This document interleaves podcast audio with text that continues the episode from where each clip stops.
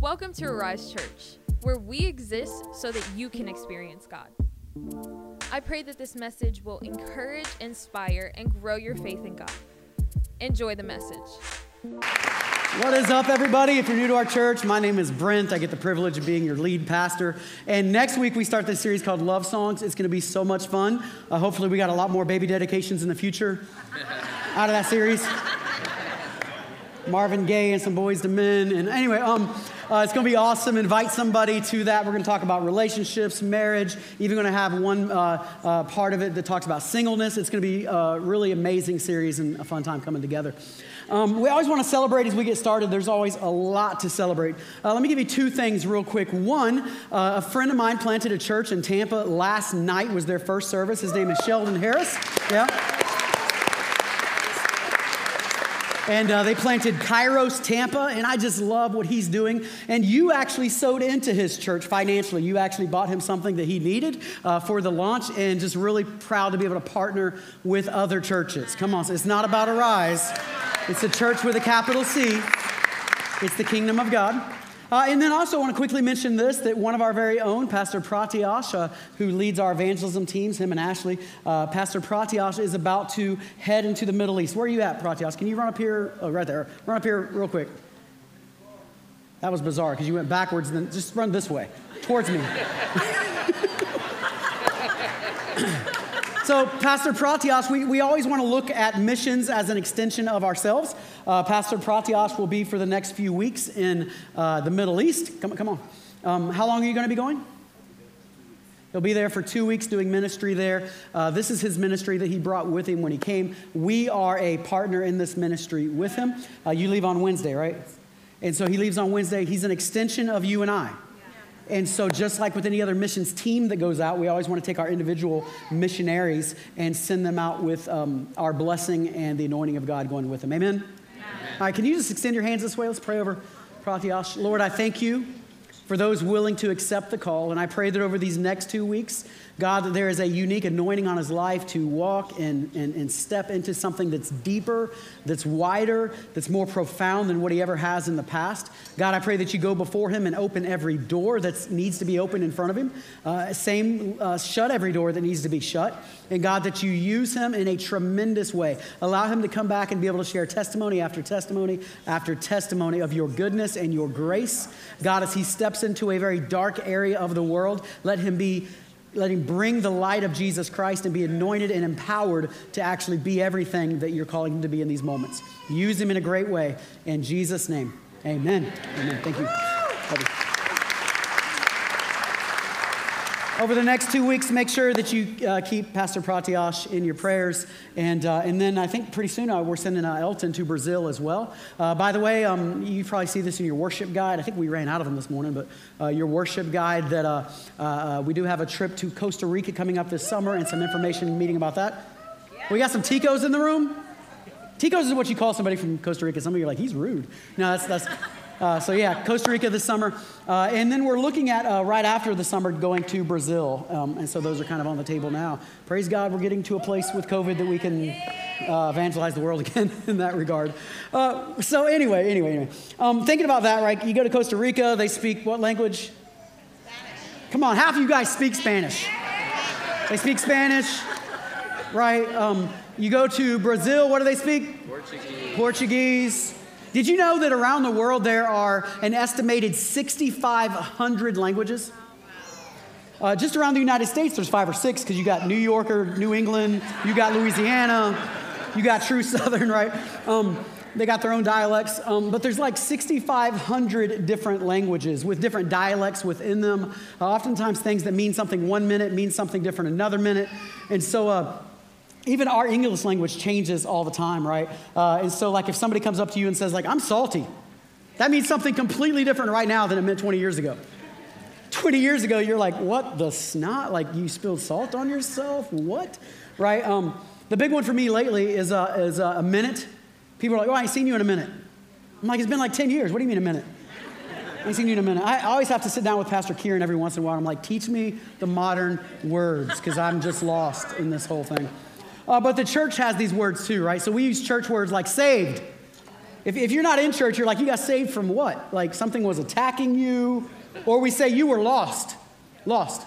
Like, like, like, were you in the woods at night? Like, like, like I know some of the guys at Mentor Tree, you get lost in the woods, man. A bear attacks uh, Dion, I don't know. Um, uh, we talk about the word, preach the word. What is the word? Uh, we talk about backslider. He's a backslider. What does that mean?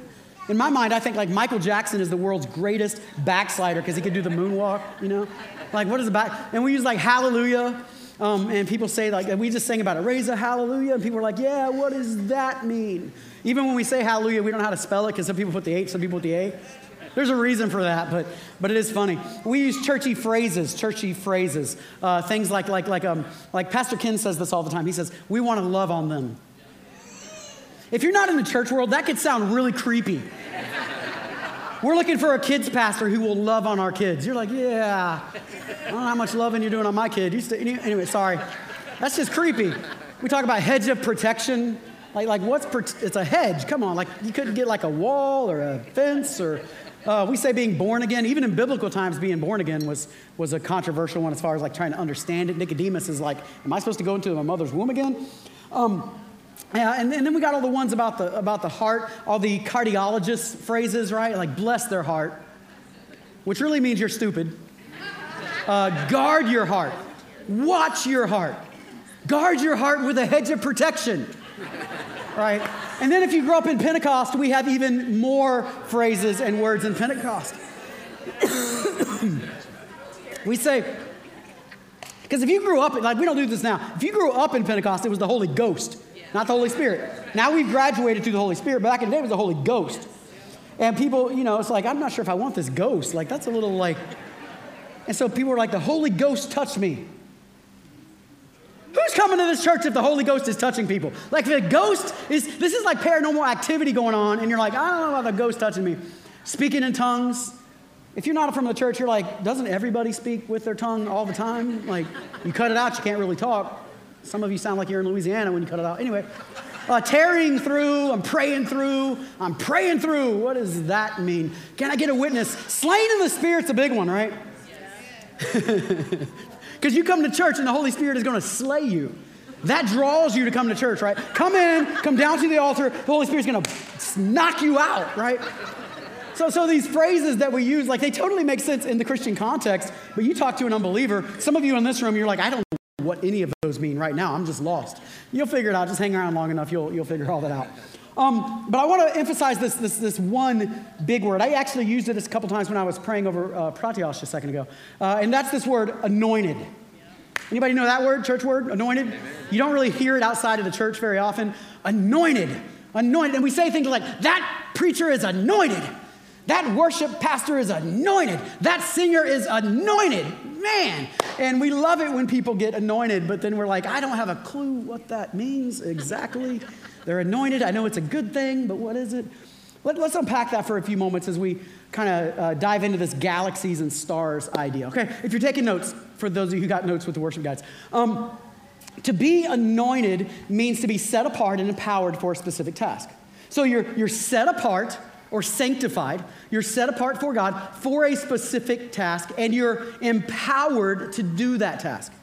Uh, the anointing is mentioned throughout the Bible, uh, where the Holy Spirit would come on somebody for a task at hand. And so you see it all the way back with like Samson. Uh, you know, he picks up a donkey jawbone, the Holy Spirit comes on him, he slays a thousand Philistines. Nehemiah, the Holy Spirit came on him to build the wall. Uh, Elijah and Elisha and many of the prophets, the Holy Spirit came on them to do miraculous works. Others of the prophets, the Holy Spirit came on them to prophesy.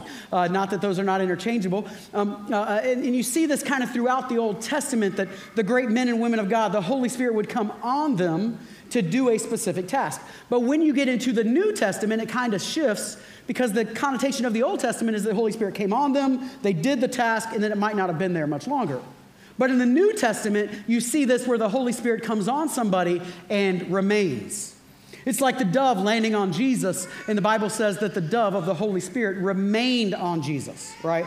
And so in the New Testament, the Holy Spirit comes on somebody, but then he remains. And so, so in the New Testament, you see Jesus doing miraculous miracles. It was through the anointing of God. It wasn't just that he was God, because he was also fully man. It was through the anointing of God that Jesus goes around and preaches the kingdom of God, and then as well does miracles. It's the anointing of God that would come on Peter on the day of Pentecost, and he would preach, and thousands would get saved. It's the anointing of God that would send out the people from the upper room, and the people would experience God through their words and message and deeds. Uh, it's the anointing of God that would cause uh, the Apostle Paul to get saved and become anointed and write two thirds of the New Testament. Um, it's the anointing of God that would follow and, and intertwine with these lives in the New Testament that would do the miraculous deeds and preach the miraculous word of Jesus Christ. Um, and it didn't just end uh, with the New Testament, it continues to go on to this day. And you could look in church history and see somebody like Martin Luther, who was anointed to nail his 95 Thesis to a German church and begin what we now call the Reformation, which was really him just trying to reform the church. He's trying to make things right in the church. But he had a unique anointing to be able to handle the pressure and the difficulties of doing that. Uh, you could go to a one eyed black man from the wrong side of the tracks that would go into Los Angeles and start the Azusa Street Mission and the birthplace of the entire Pentecostal movement. This, this young man by the name of William Seymour would be uh, anointed to carry forth this message of Pentecost. And people from all over the earth would come there to receive the baptism of the Holy Spirit. And, and nowadays, we all kind of look back in the Pentecostal world as that being our birthplace. And so he was anointed to do that. You could go back to 1959 when Bill Wynn is driving through Brandon and, and he says, I just feel like God's calling me to plant a church in Brandon. And 1959, he plants Brandon Assembly of God, which years later, later becomes rise Church and, and somebody who's anointed to do that. The anointing is like that. Are, are you with me? Yeah. It, it empowers you, it makes ministry easier. And sometimes the anointing will change because you're always anointed, but what you step into might change the level of anointing or what the anointing is in that moment. Uh, for instance, I have anointing to, to pastor this church and, and, and speak to you guys and teach you guys. That, that's a good moment for somebody to say amen so I don't get depressed this afternoon. I'm like, they really don't like me anymore. Um, so I have an anointing to do that. But then there's been other times that I'll step into another anointing for a specific task. So I remember uh, one, of the, uh, one of the moments where this was most obvious in my life. I was uh, doing a pastor's conference in Bogota, Colombia, and uh, uh, uh, speaking and teaching all these pastors. They said, We want you to speak for this event that night. The pastor's conference went long. And so, in the valley below Bogota was a valley called San Francisco, and they're going to drive us down and take me down to the valley so I could speak. Well, the pastor's conference went long, so we were late. And if you've ever driven in Latin America, God bless you. it's like driving in New York, but worse. And so, um, so we start driving, and I'm in the back seat, and I'm not usually one to get car sick, but they are driving 100 miles an hour, weaving in and out of cars, you know, the whole nine yards, like, and, and just flying down this mountain, very kind of chaotic and, and, nuts. And, and by the time we got to the church, um, I felt like my face was green. I got enough Irish in me, it often turns red, but at this moment it was green, and I'll be honest, I felt like I could vomit any second. I'm not trying to be gross, I'm just trying to paint a picture. So I felt like I could vomit any second. They get there, they're rushing me in because we're late. We're like, I don't know, 45 minutes or late or something for the service uh, because of traffic and, and, and all that. And, and, and we're rushing in, and literally as I'm walking in the building, I hear them announcing my name. I never sat down. I never even came close to sitting down. I walked into the building and started walking right up onto the stage to speak. At the exact same moment, my head is throbbing. My, I feel like I'm turning green. My stomach's all upset. I'm like, I need to go to the bathroom or something. Just, I mean, you know what I mean? Y'all, y'all, y'all with me? And I remember in that moment uh, of walking up to the stage, I prayed this prayer. I said, All right, God, in my weakness, you're going to have to be strong. Anybody ever pray those kind of prayers? Yeah. And so I'm walking up, and literally, as I stepped onto the stage, Every bit of the sickness just vanished. It was like the stage was this anointed place or something, and every bit of it just vanished. And I turned around and I started speaking. And that was a night that I stepped into an anointing that I don't, I'll be honest, I don't usually carry. Uh, I started prophesying over people, specific, direct uh, prophecies that were powerful. I started preaching the word. There was demons being cast out. Come on, y'all. We're Pentecostal up in here. Um, Uh, there was, there was uh, people slain in the spirit because, you know, that scary slain thing. Slain in the spirit everywhere. Uh, uh, people were baptized in the Holy Spirit. God was moving just around the room in, a, in an awesome way. In fact, I jokingly say that was my Benny Hinn moment because I felt like, I didn't do it, but I felt like if I went and blew on the crowd, everybody would fall over. I didn't do it, but felt like it. And, and I walked off that stage and left, and I became Brent again. Nothing wrong with Brent. I have a different anointing. There are moments where an anointing will come on you for a specific task that makes that task easy and makes it more effective. It empowers you to do what God's calling you to do. Are you with me? Yeah.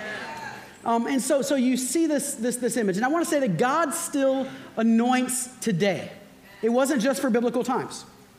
You see it in your life if you will look back over your life at times when you've cried out to God because you need His help. You've probably had moments where you have stepped into an anointing and you look back and you go, it just worked. It got easier. I was empowered, whatever it was. If you haven't had those moments, I pray that you do.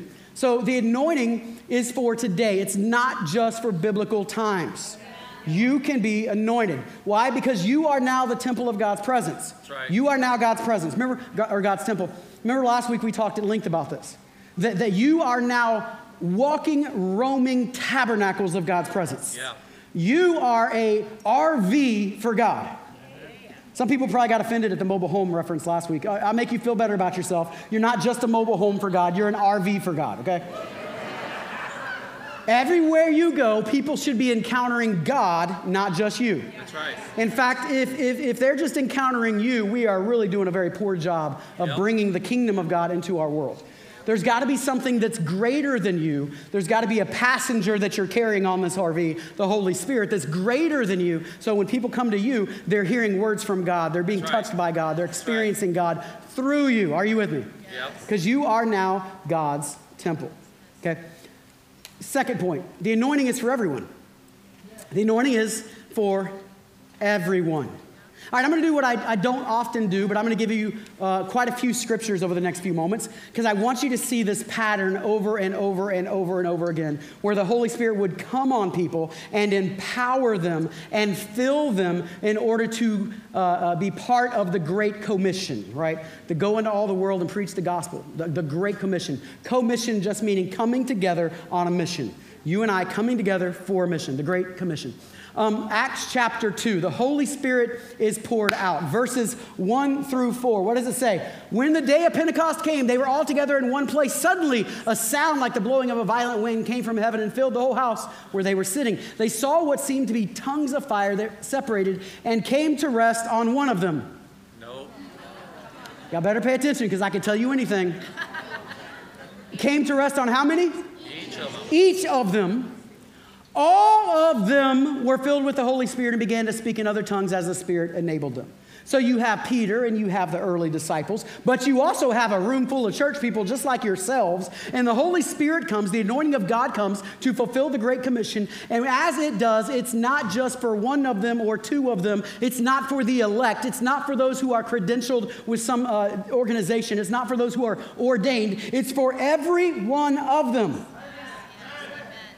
And they're probably like, well, that's just crazy. I thought it was only for special people, which is why when Peter starts preaching the very first sermon in the history of the church, he says this in Acts chapter 2. He says this Peter replied, Repent and be baptized, every one of you, in the name of the Lord Jesus Christ for forgiveness of your sins, and you will receive the gift of the Holy Spirit. Yep. And just in case you were curious and you thought it was just for the elect, this promise or the promise is for you and your children and for all who are afar off. That means it's also for Arise. That means it's for First Baptist, it's for First Methodist. That means it's for every church in America and in the world. It is still for you, for all those who are far, far off, for all whom the Lord our God will call. Huh. So just in case we thought, oh, it just ended in the, in the, in the New Testament in the beginning of the book of Acts and church needed it right there. No, you are still anointed today.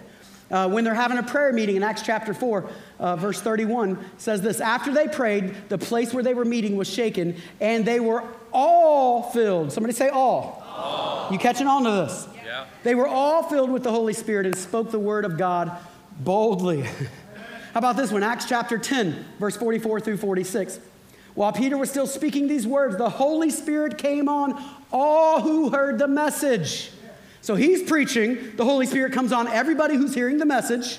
The circumcised believer, that's the Jews, the circumcised believers who had come with Peter were astonished that the gift of the Holy Spirit had been poured out even on the Gentiles, for they heard them speaking in tongues and praising God. Do, do you see this? Yeah. We could continue on with verse after verse after verse, going out of the book of Acts. We could go to 1 Corinthians 1, I think it's 1 Corinthians 10, and you get these over and over this image that the anointing of God, the Spirit of God coming on you for a specific mission is not just an Old Testament thing, it's not just an early church thing, it is for you. Yes. The anointing of God is for you. You. I'm glad five of you got that idea, okay? You have been called for a specific mission, and you have been empowered to actually fulfill that mission. Right. Here's what we do very poorly we think this well, the anointing, because that's how we say it in the South, the anointing is for the pastor. In fact, you know if you're from the South and you're from Pentecost, I'm just going to tell on a few of you. All you Northerners, y'all don't know nothing about this, but all the Southerners in the room, you know that the anointing hits the pastor when he starts to shout. Because he'll walk up and he just talks. He's all nice and kind, and the Bible says.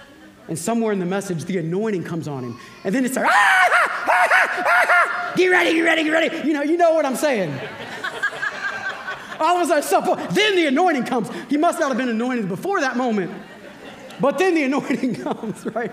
We do that funny. All right, so, so, so, so, so if you think it's only the pastors who are anointed, then you're missing out on your anointing. That's right. And yet, that is the culture that many of us have grown up in and around that when we talked about the anointing, it was always the pastor's anointing or the singer's anointed. Oh, that singer was so anointed. And the only time we ever even use the reference of anointing is when somebody's on the stage. And as soon as we do that, as we've been talking about throughout this whole series, you end up with one star who sits on the stage and a whole room full of lay people that worship the star instead of worshiping the sun and think that he has all the power, think that this guy is God's man on earth, instead of realizing that God does not want a star, God wants a galaxy. That's right. And you are that galaxy. Um, in fact, I feel like I'm shouting now. The anointing must have hit me. in fact, my job description as the pastor of Arise is actually written in the Bible, okay? I'm, I'm going to give it to you. Ephesians chapter 4, verse 11 and 12 says this. So Christ himself gave the apostles, prophets, evangelists, pastors, and teachers. It's a fivefold ministry. Uh, it's an image of those who are leading the church. Why did he give them? To equip his people for works of service so that the body of Christ might be built up, right? So you don't have one bicep that's huge and one tricep that's small. So you don't look like the Johnny Bravo body of Christ that has a giant upper body and a lower body that, that guy at the gym, you know who I'm talking about. So that you don't end up looking like that. And when you accept that you are anointed and God will use me, not just the preacher, the New Testament model becomes one of galaxies that you are just as anointed as I am. Let that sink in. I know you don't hear this stuff enough. You are just as anointed as I am. Now it becomes about galaxies instead of a star. That you are a star for Jesus. Come on. Come on. So, so God wants to ordain you in your calling, in your mission field. This is huge. So, just as I have a calling, I have this calling to pastor this church and to lead this church, and I'm ordained and, and, and, and called and, and anointed to lead this church. But you have a calling where you are at and a mission field where you are That's at. Right. That's right. Are you with me? Yeah. This is very key. Because again, if you think it's only the pastors who are anointed, then you will never become the galaxy God's calling you to become. That's right. Then you'll always look, oh, it's the, and many of us grew up in that model. Can you go to the next slide? Many of us grow up in that model. That model over and over and over where the pastor's supposed to do everything. Anybody know that one? Yeah. If I'm sick, the pastor has to visit me. If, if I have an issue, the pastor's supposed to take care of it. If I need counseling, the pastor has to do it because the pastor is God's man. But what if the pastor's not just God's man? Maybe that's his position and his title at the church, but maybe the pastors are all around this room. Hmm. Hmm. There, there's a fivefold ministry. Uh, some people would call it the APEST, just to make it simple apostles, prophets, evangelists, shepherds, and teachers. Every one of you in this room have a leaning towards one of those fivefold ministries because you're called into it. Let me tell you what happens. Uh, uh, all these years in ministry, I've seen this happen over and over. Um, we go to men's retreat, women's retreat, we go to youth camp, we go to this big event, we get on fire for Jesus. We love Jesus. We come out, we're like, yeah! And every teenage boy comes out going, I'm gonna be a youth pastor. God's called me to full time ministry. Hear me.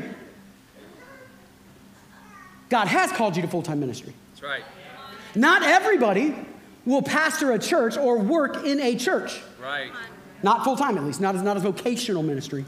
But every one of you are called to full time ministry. That's right.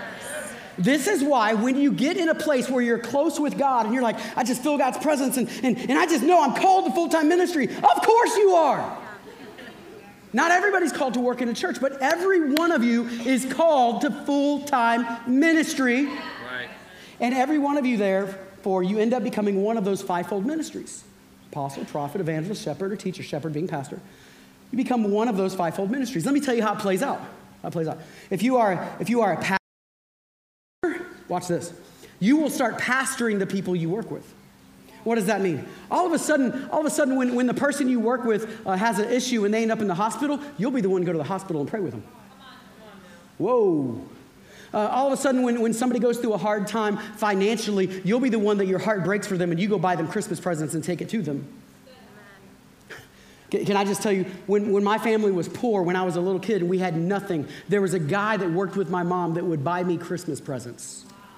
He was not working for a church, Yeah. but he was pastoring. Yeah. When somebody's going through a, a, a medical crisis of some sort, you might be the one that actually goes out and buys their food and takes it to them, or cooks something and takes it over and delivers it to them. Why? Because you're not pastoring in the church, but outside the church. But by the way, like, like back to my job description, to serve the Lord, my job is to teach you to serve the Lord. Most churches focus on serving in the church Yeah. because there's always a need. And that's, that, that's not wrong by any means, but I want you to learn to serve the Lord outside the church. Right. Right. Not inside the church. I mean, I want you to serve too inside the church, but, but, but out there is where we really need servants. Yeah. And so you're, you're, you're pastoring your workplace by caring for people, just like the pastor would in a, in a church here. Uh, maybe you have a, a, a evangelist tendencies, right? So, so you are an evangelist, and it's just natural you. You'll end up sharing Jesus with everybody you work with and, and loving on them that way and, and sharing with them. It's just going to come out of you because you're naturally more of an evangelist in that fivefold ministry. It could be uh, a teacher, and maybe you're the one that likes to take somebody along beside you and teach them and train them and raise them up in the ways of the Lord and, and show them. Maybe, maybe you work with an evangelist. They work really well together because the evangelist can lead somebody to Jesus and the, and the teacher comes beside them and, and disciples them. But you'll naturally start discipling people. Are, are you with me? It, will happen. You, you, you can start little Bible studies at your workplace or whatever. It'll happen. Um, uh, where am I at? Uh, teacher. prophet. Prophet. Maybe some of you are, have prophetic mantles that are on you. And when you hear prophetic, some of you think that means you prophesy. That, that's part of it. But the, the, the, the prophetic title, the mantle, is the one who calls things in- into order that are out of order. That's what the prophet's job was. It's not just that they prophesy, although that's, that's good, but everybody can prophesy. And so you call things into order. So if you're the prophet, you're going to be the one that, with fear and love of Christ, in the character of Christ, you actually look at people and say, hey, you're better than that. What are you doing? Why, are you choosing that lifestyle? Why, why? And you'll actually call things that are wrong into order in your workplace. If you're an apostle, you'll end up organizing things in your workplace. You'll be the one that goes to the boss or goes to somebody and says, Hey, can we start a Bible study? Hey, can we start a prayer meeting uh, at lunchtime? Can we do this or that? You're probably the one that's organizing things. Uh, oftentimes, the apostolic leader is in management already. And so they might be the one that, that, that is in that position to say, Hey, we can do this or that. I just uh, heard of a, a guy that goes to our church um, who has kind of recently kind of come to our church and sort of rededicated his life back to Christ, but he owns a fairly large business. And in his business, now that he's rededicated it to Christ, he's starting a Bible study. That's that apostolic calling. He's going to lead it, he's going to start it, right? But here's what I'm saying all five of those are not just meant to work in this right. building, That's right. they're meant to work where you are, everywhere you go. Because your service is not just service to the church, your service is to the world. Yeah. Your service is to the world. And God anoints normal people to do ministry. Normal people. If you're in this room and you think, I'm a normal person, perfect. if you're in this room and you think, I'm all that, God anoints me, well, you're probably already got issues. But if you're in this room and you think, I'm just a normal guy that comes to church and serves and tries to do my best, you are ideally the candidate that God wants to use. So when we use the terminology anointed and we say the pastor's anointed or the worship team's anointed or that singer's anointed, why do we never say that mechanic is anointed? Right. Why do we never say that HR person is anointed? why, do we, why, why do we never say that that salesperson is anointed?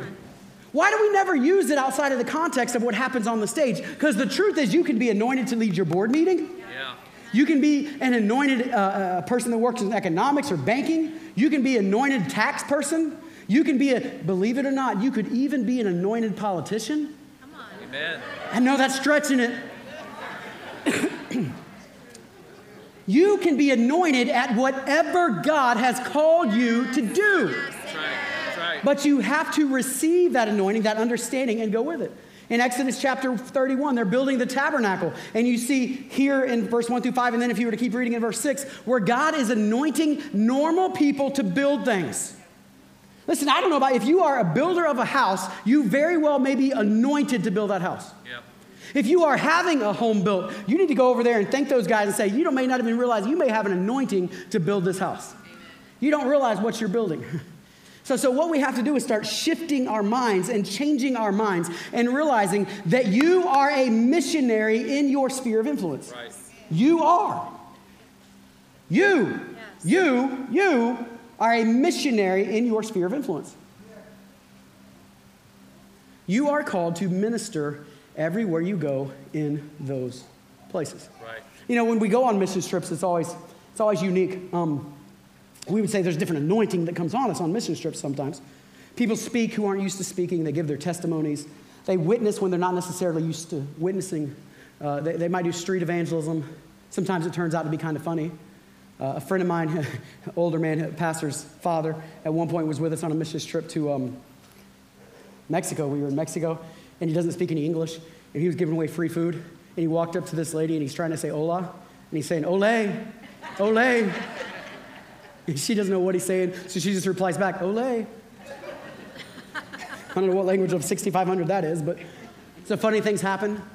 But the very fact is, when we go on a mission trip, all of a sudden our mind starts shifting and we start thinking, I'm a minister in this place. That's why I went. You paid good money to go serve and work in another country or another place. What, what, if, what if we shifted our minds and we started to realize you are a missionary where you work? Yeah. You are a missionary when you go into Walmart. Come on, somebody. Right. You are a missionary when you walk in and out of Publix. Right. The way you act matters. The way you treat people matters. How about this one? This might really mess you up. You are a missionary on social media. Yeah.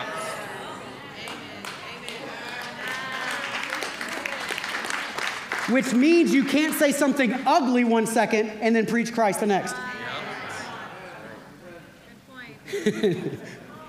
There's a lady that attends our church. She was in the last service. I brought her up and used her as an example. Her name is Amy Fleming. Amy's an amazing uh, lady, a sweet little lady, and, and, and she's on TikTok. I don't have a clue how old she is, but she's not the normal age for TikTok. Y'all should all go find her and follow her. She is TikTok famous, legit. And she has led thousands of people to Jesus on TikTok. TikTok by just sharing the gospel and all these people watching. It's so much fun. It's so cool. Um, but, but, but I want you to see this, this, this idea that you are anointed for where you are at. Yeah. We, if we're not careful, we've bought into a philosophy that's simply not true. The philosophy goes like this you have your public truth and your personal values, and the two should never touch. And so, what you do in public is usually scientifically based, that everybody can agree on the truth. And what you do in private is your values. And at least in the United States of America, we don't really care much about what you do in private. It doesn't really matter as long as it doesn't touch public. Now, of course, that's nonsense for all kinds of reasons, but if you're having a private issue, it's always going to show up in public. It will. For the record, if you're going through a divorce, it will affect your company. Yep. And so if you got a private issue, it's going to show up in public. It's always been that way. But we love to separate the two. In the kingdom of God, there is no separation between your right. private and your public life. There is none. It is all one, and that's the way it was meant to be. Now, I am not telling you to go blow up your workplace and, you know, stand on a box in front of them and as they're walking in, go tell them they're all going to hell, whatever, like the people at the football game. I'm not telling you to do that. What I am saying is you have a ministry in your workplace. You might need to go to somebody and say, hey, uh, I'd like to start a, a Bible study at lunch. Many places you wouldn't even have to ask because it's your free time at lunch. You do whatever you want. And you could just announce hey, I'm going to do a Bible study. Who wants to come? Nobody comes? That's okay. I'm going to study the book of James for three months, whatever. Who wants to come to it? Uh, uh, maybe it's, it's I, uh, Esther Matute was in the last service. Esther, before uh, where she works at the school, she has prayer meeting every single day for the teachers of the school that she leads. And they come in for prayer meetings. Those who can come into the resource room or whatever it is there at the school, and they pray together, and then they go off. And you know what begins to happen? When one of them in that school is having a hard time, who do they look to? Esther. They don't have a pastor, they look to Esther. She begins to pastor people through that. So I'm not saying go in and cause and throw everything upside down and cause a distraction and try to be, force yourself. That's not what I'm saying. But what I am saying is God has anointed you, empowered you for the task of being a missionary to your world. That's right. And we cannot keep separating this public life and private life. In fact, I believe with all my heart that part of what is revival is us actually getting this teaching and living it out. Yeah. For so long, in all of my life, I can remember crying out for revival. From the time I was a little kid, pastors, revival's coming, revival's coming, revival's coming. And revival is always something like out there, ethereal somewhere that maybe we'll get to and maybe we won't. And I'm not even sure we know it if we got to it, but it's out there somewhere. And revival's always out there somewhere. But, but what if revival is not out there? What if it's in here? Yeah. What if it's in you actually understanding who you are called to be, surrendering yourself over to that calling, and becoming anointed? And you actually become a walking, breathing, living temple of God, Yeah. full of the fire of God, taking revival everywhere you go. Because revival's not out there, it's in here. And if we really want revival, it's going to happen because across this room and across the kingdom of God, people start to own what was once referred to as the priesthood of believers, where we start to realize that you and I are on the same level. There is no star on the stage and, co- and, lay people in the, in the church. And you know, lay people, they just lay around. There is no star on the stage and lay people. There is only one anointing. There is only one calling. There is only one great commission, and we are all in it together. And we lower the stage and raise the floor so we're all on the same page. And we actually start living out. And the way you expect me to live becomes the way that you live because you realize you're a pastor, evangelist, shepherd, teacher, whatever in your workplace. You understand? And if we do that, revival can't help but come because you are a carrier of revival. I wrap up with this story uh, or this, this quote. Um, George MacLeod was a, a, a baron in Scotland and, and, and, and um, started an amazing community called the Iona community where they were doing healing and, and leading the way in worship 100 years ago, literally, almost 100 years ago. And uh, just amazing stuff that George MacLeod did. He was kind of a, a rebel or a, a maverick, so to speak, in the church world, teaching and preaching things that were not common of his time. And I love this quote. I've always loved this quote. He said this. I simply argue that the cross should be raised at the center of the marketplace as well as the steeple of the church. I'm recovering the claim that Jesus was not crucified in a cathedral between two candles, but on a cross between two thieves. On the town's garbage heap, at a crossroads so cosmopolitan that they had to write his title in Hebrew and Latin and Greek. At the kind of place where cynics talk smut and thieves curse and soldiers gamble. Because that is where he died. And that is what he died for. And that is what he died about. This is where churchmen ought to be and what churchmen ought to be about.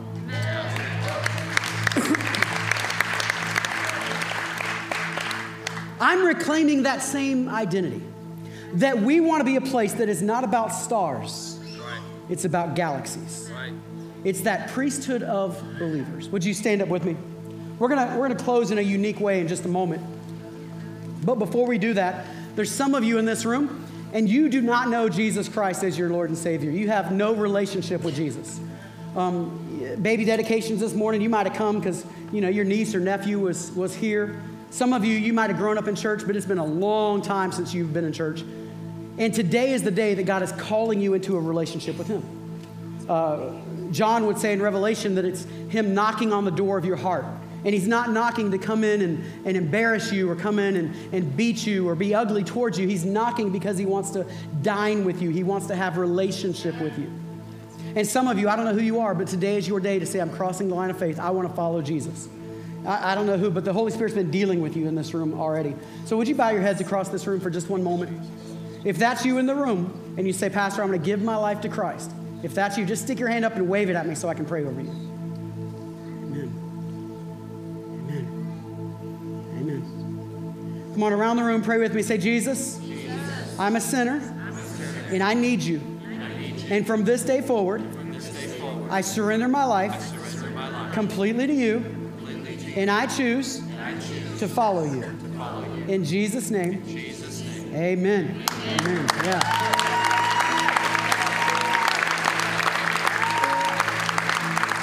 I love it. Listen, if you just gave your life to Christ, if you just chose to follow Him and prayed that prayer for the first time or rededicated your life to Christ after a long time, text Jesus to 21777 and we'd love to start a little devotional journey with you and help you out and walk you in those steps towards following Christ. Okay, and in a few moments you'll see people come forward, and I'd love for you to come forward with them at that point. Now, to everybody else, I want to invite our prayer team to come on up front. Let me tell you one of the, what I believe is one of the uh, problems of the American church that's not going to be solved anytime soon, so I'm going to attempt to solve it this morning. That is that we create separate classes of people within the Christian world. You have clergy and you have lay people. You have ordained ministers and you have servants of the Lord. And you unintentionally create this classification that says these people are higher than these people. It is not the biblical pattern to do that. Uh, I'm part of the Assemblies of God. We're part of the fellowship called the Assemblies of God. And, and one of the most fun things that I get to do that I love is an ordination service uh, once a year. And in that ordination service, you have people that'll go through their level of credentialing with the assemblies, certified, then licensed. And then if they carry that for two years and get their educational requirements done, then they become ordained in the assemblies of God. And, and, and then all of a sudden, they have a double portion of the anointing. That's a joke making sure we've caught on with what I've been saying so far. No, they're not more ordained. They're not more called. All it is is now the assemblies of God as a fellowship is now honoring what was already being done in the people. They're simply saying, hey, we recognize the calling that you have. That's all it is. Uh, but in that service, it's always so powerful. Um, our superintendent will stand up, and, and the ordinary candidates will all come forward, and, and I, as an Assembly God leader, get to pray over them. It's so much fun. And, and there'll be one standing right in front of me, and, and there's this whole charge that happens and he'll make these different charges about preaching the word and learning the word and, and loving the word. He makes these charges that are so beautiful and he charges them, and then we, we, we have this mantle that we put on top of them and when we pray for them. It's, I love it. It's one of my favorite things we get to do. The downside of that is then there's, then there's those people and everybody else. I want to tell you that God has come to create a galaxy, not a star, and you need an ordination service. Today is the day, you just didn't know it, for your ordination service. There are some of you in this room that you're like, I want to be used by God. I want to be used by God. I want to be used by God. Today is the day that God wants to ordain you, help shift the way you're thinking about things, ordain you to say, you know what, I am God's man, God's woman, to be used by you in this moment, this season, this workplace, wherever I am. God is calling you to full time ministry, maybe not in a church, but full time ministry where you are. So, across this room, who are you? Who are you that you're like, I want God to use me? I want the anointing of God to rest on my life. I want God's presence to be on me. I want the anointing to be used by God. If that's you in this room, I want you to come forward. If it's not you, that's okay. But I want you to come forward and just hang out up here at the front. Or I'm going to pray over you. I'm going to charge you. And nobody's coming. Y'all better come. Y'all are going to make me feel really bad.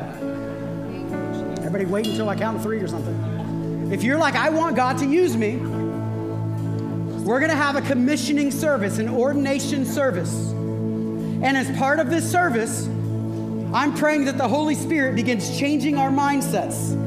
That I'm not just a layperson in the church, I'm not just a volunteer in the church. I am an anointed, ordained minister of Jesus Christ everywhere I go. Thanks for listening.